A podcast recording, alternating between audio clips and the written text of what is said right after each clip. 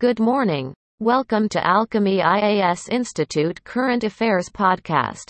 Visit us at www.alchemyias.com. For inquirers, call 703-400-1004. Third, August Current Affairs. First news of the day. Section 66A of the Information Technology Act, GS3. Challenges to internal security through communication networks, role of media and social networking sites in internal security challenges, basics of cybersecurity, in news. The Center has said that the Ministries of Information and Technology and Home Affairs had done their best to disseminate knowledge about the Supreme Court judgment in Shreya Singhal case on Section 66A. Despite this, many cases have been registered under this section. The center has made the following observations. Since the police and public order were state subjects under the Constitution, the onus lies with the states to implement the Apex Court's 2015 judgment quashing the draconian Section 66A of Information and Technology Act.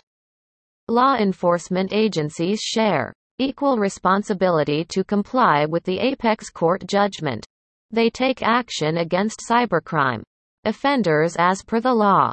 What has happened? On July 5, the Supreme Court had expressed shock and dismay over police continuing to register cases under Section 66A despite it being quashed six years ago. As of March 2021, a total of 745 cases are still pending and active before the district courts in 11 states, wherein the accused persons are being prosecuted for offenses under Section 66A of the IT Act. What is Section 66A? Section 66A defines the punishment for sending offensive messages through a computer or any other communication device like a mobile phone or a tablet. A conviction can fetch a maximum of three years in jail and a fine. It empowered police to make arrests over what policemen, in terms of their subjective discretion, could construe as offensive, or menacing, or for the purposes of causing annoyance, inconvenience, etc. Why did SC strike down Section 66A? The SC had noted that Section 66A arbitrarily, excessively, and disproportionately invades the right of free speech, under Article 19, 1, a, of the Constitution, and upsets the balance between such right and the reasonable restrictions that may be imposed on such right and the definition of offenses under the provision was open-ended and undefined. The Juvenile Justice, Care and Protection of Children, Amendment Bill, 2021 Second. News for the Day. GS2. Government Policies and Interventions for Development in Various Sectors and issues arising out of their design and implementation. In news, the Juvenile Justice, Care, and Protection of Children, Amendment Bill, 2021, which seeks to amend the Juvenile Justice Act 2015, was recently passed in Rajya Sabha. As per the amendments, the district magistrates have been further empowered under the Act to ensure its smooth implementation, as well as garner synergized efforts in favor of children in distress conditions.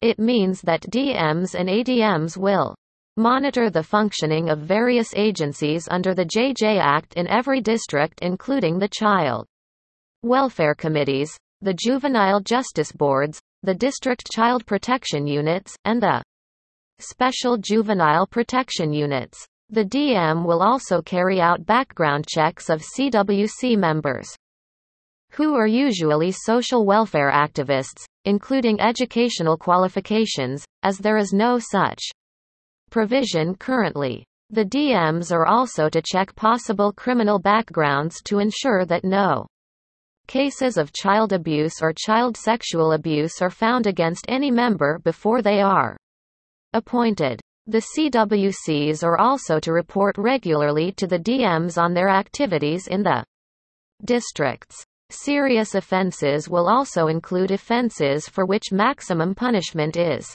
imprisonment of more than seven years, and minimum punishment is not prescribed or is less than seven years. Instead of the court, the district magistrate, including additional district magistrate, will now issue adoption orders. Significance.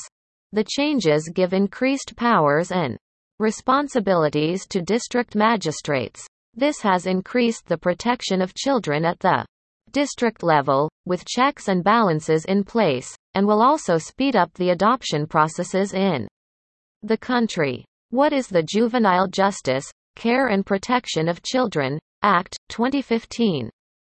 The Act was introduced and passed in Parliament in 2015 to replace the Juvenile Delinquency Law and the Juvenile Justice, Care and Protection of Children Act, 2000. It allowed the trial of juveniles in conflict with the law in the age group of 16 to 18 years as adults, in cases where the crimes were to be determined. The nature of the crime, and whether the juvenile should be tried as a minor or a child, was to be determined by a juvenile justice board. It received impetus after the 2012 Delhi gang rape in which one of the accused was just short of 18 years, and was therefore tried as a juvenile. The Act streamlined adoption procedures for orphans abandoned and surrendered children. And the existing Central Adoption Resource Authority, CARA, has been given the status of a statutory body to enable it to perform its function more effectively. Third news for the day. Integrated Theater Commands, GS3. Various security forces and agencies and their mandate. In news.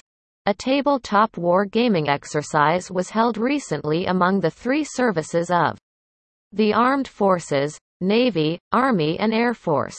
AIM. The aim of this exercise was to evolve a consensus among the three services on the reorganization of the forces into integrated tri-service theater commands and fine-tune the model. Background India currently has 19 military commands, with 17 of them service-oriented, while both the Army and the Air Force have seven commands each. The Navy has three. India also has a tri-service command, Andaman and Nicobar Command.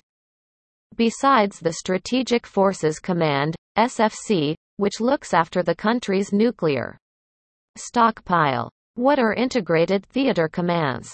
An integrated theater command envisages a unified command of the three services, under a single commander, for geographical areas that are of strategic and security concern. The commander of such a force will be able to bear all resources at his disposal, from the Army, the Indian Air Force, and the Navy, with seamless efficacy. The integrated theater commander will not be answerable to individual services. Why does India seek theater commands? This will help in better planning and military response and also bring down cost. While the cost may go up in the immediate future since all theaters would have to be armed with sufficient systems, it will prove to be cost-effective in the long term as all acquisitions will be a unified one. It will provide a unified approach to fighting the future wars. Proposals in this regard. The need for a unified approach to warfighting was brought out in the deliberations after the 1999 Kargil battle. The Kargil Review Committee and the then group of ministers besides the Naresh Chandra Committee had called for structural changes in higher defense management. It was the Shekatkar Committee, headed by Lieutenant General, RETD, D.B. Shekatkar, which had recommended the creation of the post of CDS and theatre commands. Fourth news for the day. India assumes UNSC presidency, GS2, important international institutions, agencies and fora, their structure, mandate, in news. India has assumed the rotating presidency of the United Nations Security Council for the month of August. Details This is India's 10th tenure. This is also India's first presidency in the UNSC during its 2021-22 tenure as a non-permanent member of the UNSC. About Security Council presidency. The presidency of the council is held by each of the members in turn for one month, following the English alphabetical order of the member states. Names. It rotates among the 15 member states of the Council monthly. The head of the country's delegation is known as the President of the United Nations Security Council. The President serves to coordinate actions of the Council, decide policy disputes, and sometimes functions as a diplomat or intermediary between conflicting groups. About UNSC. The United Nations Charter established six main organs of the United Nations, including the United Nations Security Council, UNSC. The Security Council has the power to make decisions that member states are then obligated to implement. Under the Charter, permanent and non-permanent members. The UNSC is composed of 15 members, 5 permanent and 10 non-permanent.